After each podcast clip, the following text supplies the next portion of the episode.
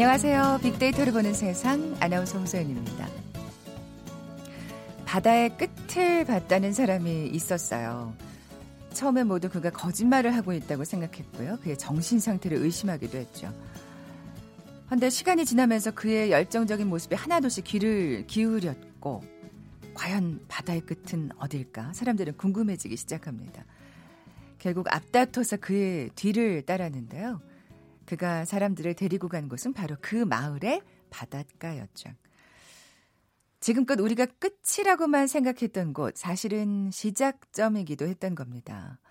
왜 우린 늘 새롭게 사물을 보는 눈을 갖지 못할까요? 생각의 전환, 발상의 전환. 여러분도 이제 새로운 시각으로 세상을 바라보는 건 어떨까요?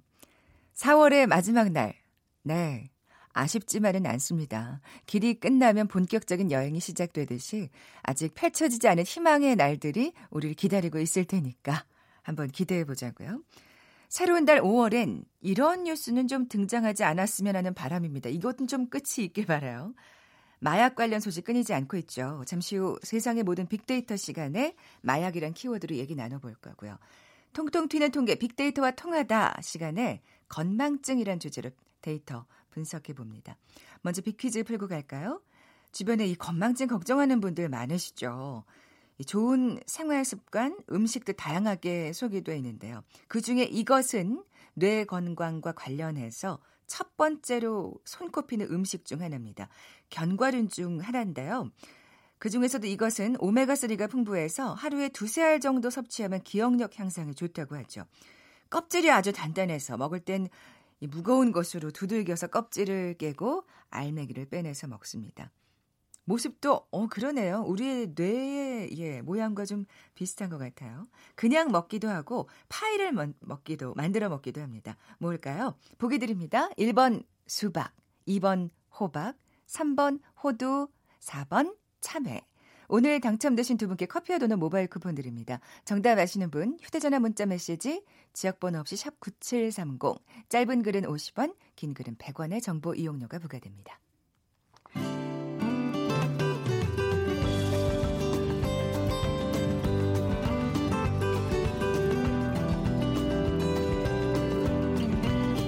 연관 검색어 속에 진실이 있다. KBS 1라디오 빅데이터로 보는 세상. 세상의 모든 빅데이터.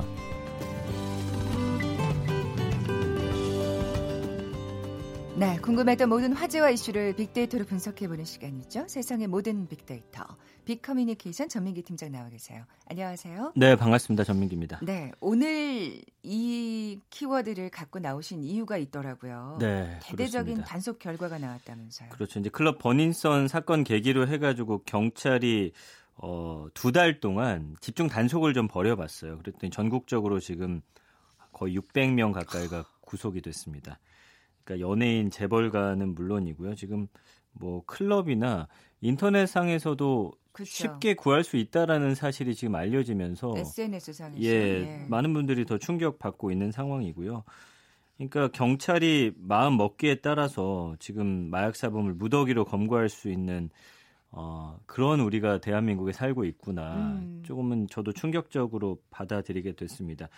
그래서 마약유동 약물이용 범죄 근절을 지금 기치로 내걸고서 2달 동안 집중 단속 벌였는데 1,700여 명이 검거가 됐고 말씀드린 대로 600여 명 가까이 구속이 됐습니다. 이게 작년 같은 기간 대비했을 때 70.9%, 84.4%나 증가한 거거든요. 그렇군요. 그러니까 마음 먹고 단속하면 더 있을 수도 있다. 그렇겠죠. 얼마든지 잡아들일 수 있다. 지금 이렇게 비춰지는 것이어서 대한민국에 정말 암암리에 우리 주변에 이렇게 마약이 많이 퍼져 있구나라는 사실을 알게 됐습니다. 네. 근데 진짜 더 충격적인 게 그러니까 연예인이나 재벌가 자녀 같은 이 사회 요력 인사들의 그 마약 소식을 최근 접했는데 맞아요. 이제 그게 그 사람들뿐만이 아니라는 얘기잖아요. 맞습니다. 그러니까 예전엔 사실 마약 이야기하면 뭐 이렇게 주로 연예인들 그렇죠. 연예인 그다음에 뭐 고위 관리층 그다음에 정말 우리 주변에 봤을 때는 사회적으로 낙오된 사람들이었어요. 네네. 근데 지금 문제는 뭐냐면 우리 주변에서 일상적으로 생활하고 있는 사람들 중에서도 그러니까요. 이런 것들을 하고 있다라는 게 지금 굉장히 충격적인 것이고요. 어쨌든 이 사회 사회 유력 인사나 연예인 같은 사람들로 이제 시작된 네, 사건이에요. 그럼요. 예, 그래서 뭐 최근에 로버트 할리 씨, 이제는 또 박유천 씨가 가장 많이 거론되는 이름 중에 하나죠. 결국 예. 실토를 했고요. 예. 그러니까 재벌가 3세들도 많이 나왔는데 그러니까요. 아무래도 연예인들은 우리가 잘 알고 친숙하게 생각했던 사람이기에 더 많이 이제 거론되는 건 맞습니다. 그래서 봤더니 그 마약 종류별로는 향정신성 의약품 사범이 83.2% 가장 많았고요. 이거 이제 클럽 가서들 맞습니다. 많이 먹는. 예. 대마 사범이 14.8%, 마약 사범이 2%인데 향정신성 의약품이라는 게 보통 마약 이 제품들이 거의 처음엔 의약품에서 출발한 것들이에요. 그러니까 사실은 우리가 이제 뽕으로 알고 있는 히로뽕 같은 경우도 천식을 치료하기 위해서 만들다가 이게 1800년대 후반에 이게 발견된 거거든요. 그렇군요. 그리고 우리가 뭐 소위 말하는 물주사라고 하는 그것도 네네. 우유주사죠. 그것도 사실은 의료 그렇죠. 용품이잖아요. 그러니까 네네. 더 쉽게 구할 수 있다라는 게 좀 문제인 것 같고 요즘에 이제 유행하는 게 바로 이제 물뽕 이런 것들인데 유혹이 이제 쉽게 다가온다는 거죠. 맞습니다. 그래서 이 지금 유형별로 봤더니 투약하고 소지자가 75.8%였고 판매책과 밀수책이 22.8% 1.4%니까 아 정말 사회 우리 사회 정말 깊게 뿌리 내리고 있구나 이런 사실 알 수가 있습니다. 네, 뭐 마약 청정국이라는 얘기는 이제 좀 민망해서 못할 것 같아요. 우리가 이제 자랑스럽게 얘기했던 게 바로 이 마약 네. 청정국이다 대한민국은. 근데 그렇게 자만했더니 지금 이렇게 된 거예요. 네. 그리고 사실은 알고 봤더니 마약 청정국도 아니었고, 그러니까 유엔이 이제 기준으로 삼은 게 10만 명당 2천 명. 이상이 되면 마약 청정국 지위를 잃게 되는데 이것도 사실 명확한 기준은 없더라고요. 그냥 유엔에서 가이드라인을 만들어 놓은 거고 우리나라는 이미 2016년에 2,000명을 넘어섰다고 합니다. 그러니까 아니네요. 그 기준으로도 마약 청정국이란 말 쓸 수 없고 이 마약 청정국이란 말은 써서 안 될 것 같아요. 그러니까 우리가 방심하게 되는 그런 무언가가 맞아요. 있습니다. 네, 네. 예. 마약과 관련된 빅데이터 반응을 살펴보죠. 지난 1년 동안 봤더니 237만여 건이나 언급될 정도로 작년 말 올해 초 정말 뜨거운 그래요. 반응을 얻고 있고요. 다들 충격이었으니까요. 그렇습니다. 이제 연관어 예. 1위가 버닝썬이니까 여기서부터 촉발된 게 맞습니다. 그리고 6위가 연예인, 그다음에 클럽, 뭐 유통, 투약.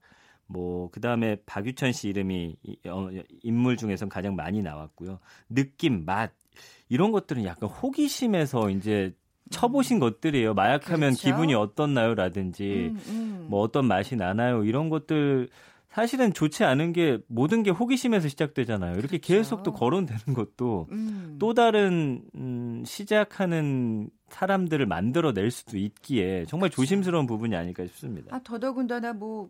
클럽이나 SNS 상에서 쉽게 구할 수 있다는데 왜 솔깃하지 않을 수 있겠어요? 그러니까 최근 떠오르는 게 이제 던지기 수법이라는 거죠. 그러니까 특정 장소에 숨기면 구매자가 찾아가는 거래 방식인데 이게 그 박유천 씨가 했었던 맞습니다. 거죠? 예. 그러니까 이거는 대포폰 사용하고요. 통장도 사실은 대포 통장 사용하니까 검거도 쉽지가 않고 이제 입금하는 분들도 그렇고. 어쨌든 말씀해 주신 대로 박유천 씨도 이 던지기 수법 때문에 CCTV로 포착이 됐고요. 요즘에는 이렇게 쉽게 구할 수 있다 보니까 더 많은 사람들이 유혹에 빠져들고 그러니까요. 있고 수법이 점점 더 교묘해지고 있어서 더 심각한 문제로 받아들여야 됩니다. 그 사실 이제 이 던지기 수법까지 안 왔단 말이에요. 네. 분명히 근데 또 다른 수법이 나올 겁니다. 그렇죠? 그럼요.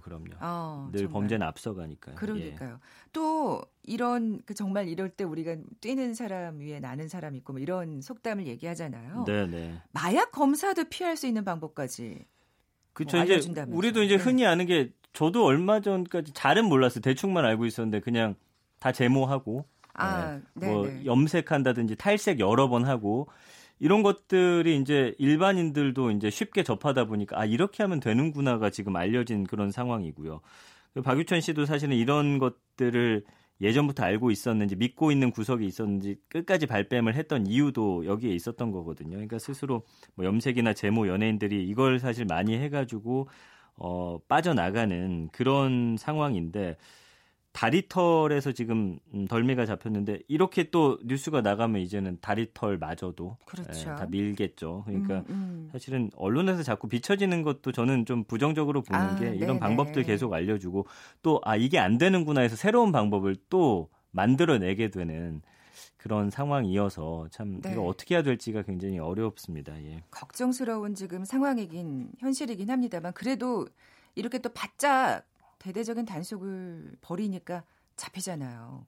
그러니까 완벽 네. 범죄는 없어요. 네, 사실은 그 이렇게 일단은 경찰이 제모하고 오면은 지금 확정된 증거는 없지만 그 사람을 계속 예의주시한단 말이죠. 아니 모근까지 채취한다면서요? 네, 당연히 의심할 수밖에 없죠. 마약 검사할 테니까 와봐 했는데 이렇게 하고 왔다. 그렇죠. 아, 너 하고 있는데 우리가 지금 잡지 못했으니 좀 지켜보자. 결국에는 잡히게 되어 있거든요. 그러니까 네. 완벽 범죄를 하기엔 아직 역부족이라는 게 이제 전문가들의 이야기이기 때문에 이런 네. 방법 쓰셔도 소용이 없습니다. 이제는. 예. 네, 그렇게 선언을 하시는 거죠. 소용없습니다. 그러길 예, 바라는 마음이죠. 예. 네, 사실 지금 우리나라뿐만이 아닌 것 같아요. 전 세계가 마약과의 전쟁을 하고 있습니다. 네, 네. 지금 마약범죄사무소라는 데가 있고 마약 보고서를 여기서 이제 발행하는데 이 보고서를 봤더니 지난 2016년에 전 세계 15세에서 64세 인구의 5.6%에 해당하는 2억 7,500만 명이 이 지구상에 마약에 한 차례 이상 손을 댄 것으로 자료가 나오고 있거든요.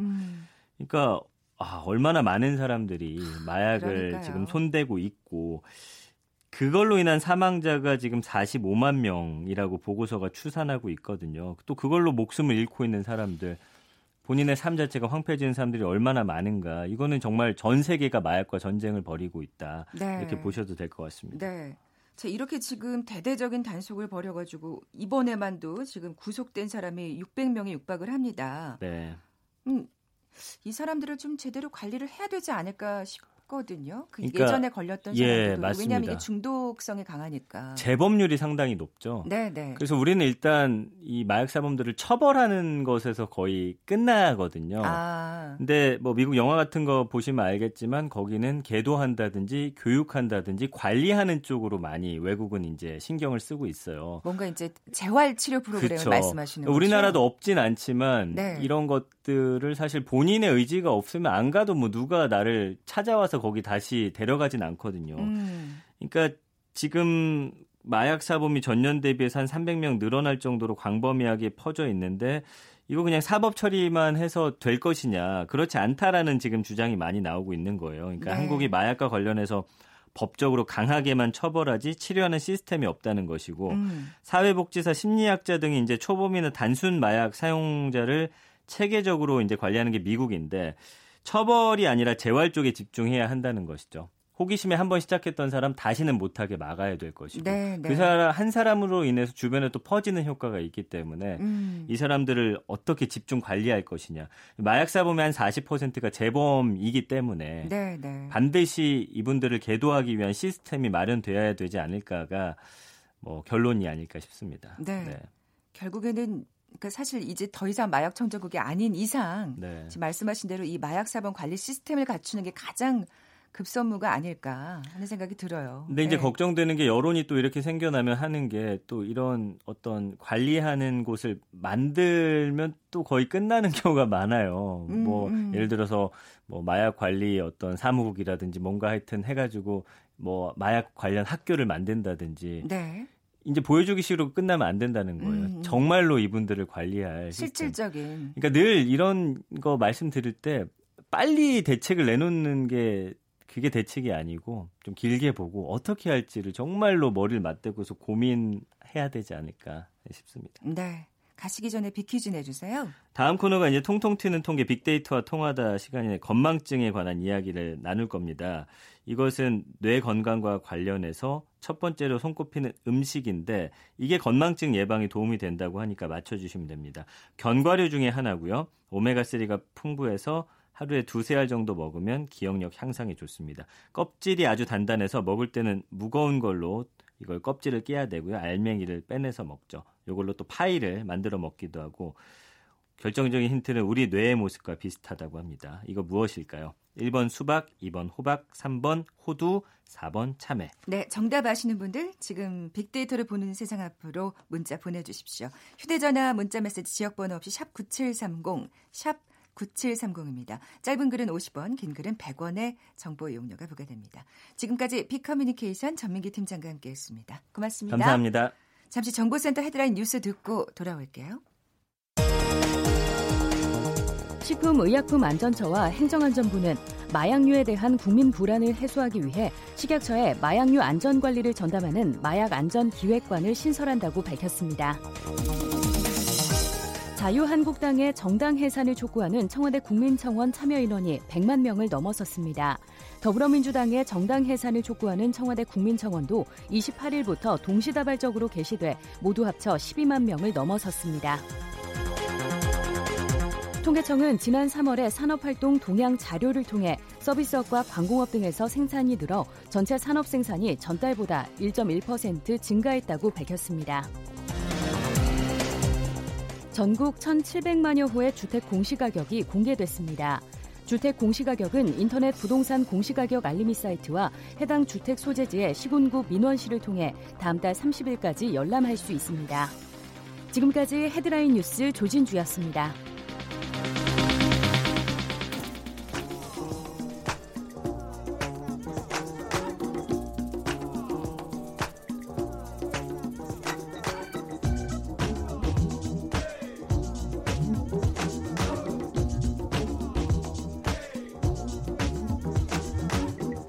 통통 튀는 통계. 빅데이터와 통하다.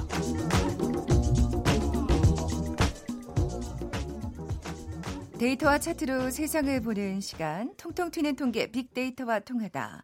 디지털 콘텐츠 전문가 김원식 박사 나와 계세요. 안녕하세요. 네, 안녕하십니까. 네. 오늘 주제가 건망증 다시 보기입니다. 그렇죠. 다시 본다는 게 어떤 뜻일까 좀 궁금해지는데요. 그렇습니다. 그래서 요즘에 트렌드 용어로 영츠하이머다, 디지털 치매다 이런 단어 많이 나오거든요. 그렇죠. 근데 사실 이건 치매나 말츠하이머와는 상관이 없고요. 오히려 그냥 단순 건망증에 가까울 수가 있는데 이게 너무 공포감을 줘가지고 오히려 실제 증상 혹은 장애와 혼동이 되는 경우도 있습니다. 그리고 이 건망증하면 흔히 뇌만의 문제라고 생각하는 경우가 있는데요. 사실 또 뇌만의 문제가 아니라는 연구 결과도 있기 때문에 이 점을 짚어보겠습니다. 그러면 오늘 이 얘기를 듣고 나면 조금 그 공포감이 사라지는 건가요? 예, 그걸 좀 약간 해소시켜주는 시간입니다. 네, 그러면 어떤 얘기부터 시작해볼까요? 일단 건망증이 어떤 인지적 능력의 결함으로 대개 인식을 하는데요. 이 최근에 캐나다 토론토 대학의 2017년 국제학술지 연구 논문을 보면 오히려 건망증은 건강한 뇌의 특징이다. 지적 능력을 최적화하는 것이다. 진화 과정에서 당연히 이루어지는 장점이다. 뭐 이렇게까지 얘기를 하고 있습니다. 자연스러운 현상이라는 얘기처럼 들리는데요. 그래서 예를 들면 컴퓨터가 이 저장된 메모리를 다른 데 이렇게 저장하는 것과는 달리 인간은 망각을 통해서 새롭게 자신의 기억을 재구성하기 때문에 훨씬 더 이롭다. 이렇게 이제 주장을 하고 있는 거죠. 아, 그러니까 웬만한 건 또 잊어버려야 또 새로운 게 들어올 수 있고 뭐 이런 얘기인가요? 뭐 노자 철학에서 뭐 이제 비워야 채운다 이런 얘기가 있는데 뭐 그것과도 일정 정도 연관이 되죠. 아. 그래서 흔히나 뭐 노래방 공목이라든지 전화번호를 못 외우면 굉장히 좌절하시는 경우가 많잖아요. 아니 근데 그게 사실 그런 게 그러니까 이 지금 아까 디지털 얘기하셨지만 그거하고 이제 교묘하게 이제 맞물려 있기 때문에 그러니까 나 예전엔 외웠었거든. 근데 요즘에는 정말 전화번호 그냥 단축 다이얼만 누르면 되니까 못 외운다고 이렇게 사실 자연스럽게 책망을 하게 돼요. 그렇죠. 그게 약간 여러 가지가 얽힌 건데요. 예를 들면 스마트폰과 인터넷이 인간 두뇌의 외부 기억 장치로 작용이 된다라고 이 연구진은 긍정적으로 보는 거예요. 오히려 그렇게 하면 편하다는 거죠. 더구나 뇌 같은 경우는 24시간이 지나면 이제 들었던 정보의 80%는 잃어버리고 굉장히 중요한 거는 장기 기억으로 이제 옮겨가거든요. 그렇기 때문에 책의 내용이나 뭐 이런 노래를 들어서 기억이 안 남는다 하더라도 굉장히 부정적으로 여기실 필요가 없는 것이고 이게 사실 모든 걸 다 기억하는 게 오히려 문제가 있는 거죠. 이게 또 청년기 심리학하고도 연결이 되는데요. 그럼 진짜 미쳐버릴 것 같긴 해. 다 기억하면 별걸 다 기억하는 사람. 그래서 슈퍼맨이 최근 버전 보면은 굉장히 너무나 많은 걸 기억하기 때문에 처음에 적응이 안 돼가지고 괴로워하는 장면들이 나오거든요. 그게 적응이 되면서 슈퍼맨으로 거듭나는데 사실 청년기 때는 기억력이 좀 좋을 수밖에 없는 측면이 뭐냐면 백지 상태이기 때문에 다 빨아들입니다. 스펀지처럼. 그리고 앞으로 내가 생존, 어떻게 살아갈지 할 때 도움이 돼야 되기 때문에 모든 것들을 다 기억을 하려고 하고요. 그리고 이제 감수성이 살아있기 때문에 노래 공목 같은 경우에도 굉장히 잘 기억을 하려고 하죠. 근데 어느 정도 이제 연배가 올라가시면 그런 거 별로 중요하지 않아. 그러니까 선별할 수 있는 거고 선택으로. 이미 나만의 또 노래들도 다 저장이 되고 계시기 때문에 그거는 이제 건망증하고는 좀 상관이 없는 건데 자꾸 그걸 이제 기억력, 뭐 감퇴 상태와 연결시켜서 노화와 연결시다 보니까 오히려 강박 증세처럼 공만증이 좀 더 이제 문제화시는 거죠. 네, 쓸데없이 걱정을 하고 있다. 네, 네. 사실 말씀하신 대로 그렇죠.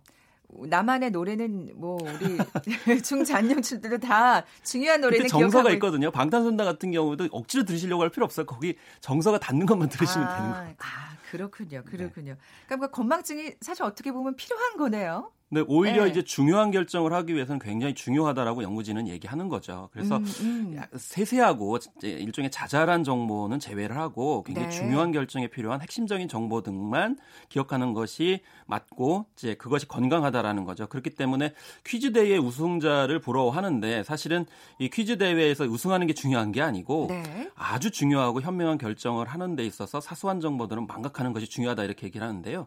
사실 아인슈타인 같은 경우에도 일상생활이 불가능할 정도로 건망증이 심했다고 합니다.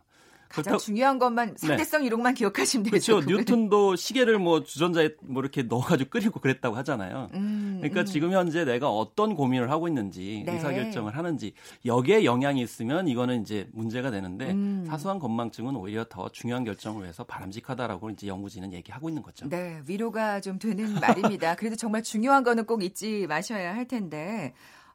또 이런 얘기는 좀 흥미로워요. 단기적 건망증보다 오래전 기억을 생생하게 기억하는 게 문제다. 그렇습니다. 네. 오히려 이제 중요하지 않은 정보들은 잊어버리기 때문에 이게 건망증이 돼서 뭐 치매 아니냐 이렇게 얘기할 수 있는데 이 건망증과는 다른 이 치매와 연관되어 있는 게 경도 인지 장애거든요. 이 네. 경도 인지 장애는 오히려 옛날 기억들이 굉장히 생생하게 거꾸로 나타난다는 거예요. 그거는 뇌가 이제 병들었기 때문이라는 건데 이게 결과적으로 치매와 연관이 된다고 해서 우려를 하는데 예를 들면 네. 건망증하면 열쇠, 지갑, 세금, 고지서 많이 잊어버리면 어디든지 잘 모르시잖아요. 그럼 이거 치매 아니냐 이렇게 하는데 이건 단순 건망증이고요. 네네. 또 심지어는 뭐 이 기억력이 자꾸 감소하는 것을 메모를 한다 그러면 오히려 이게 더 건강하다는 거죠. 왜냐하면 진짜 이 경도 인지 장애 그러니까 치매에 들어서게 되면 네. 기억력이 나 나쁘지 않았어. 내가 왜 메모를 해? 이런 반응을 보인다는 오히려 것이고요. 예. 그러니까 걱정을 안 하는 사람이 더 지금 위험한 거군요. 네. 그렇죠. 거꾸로 여기 엮여 있는 거고요.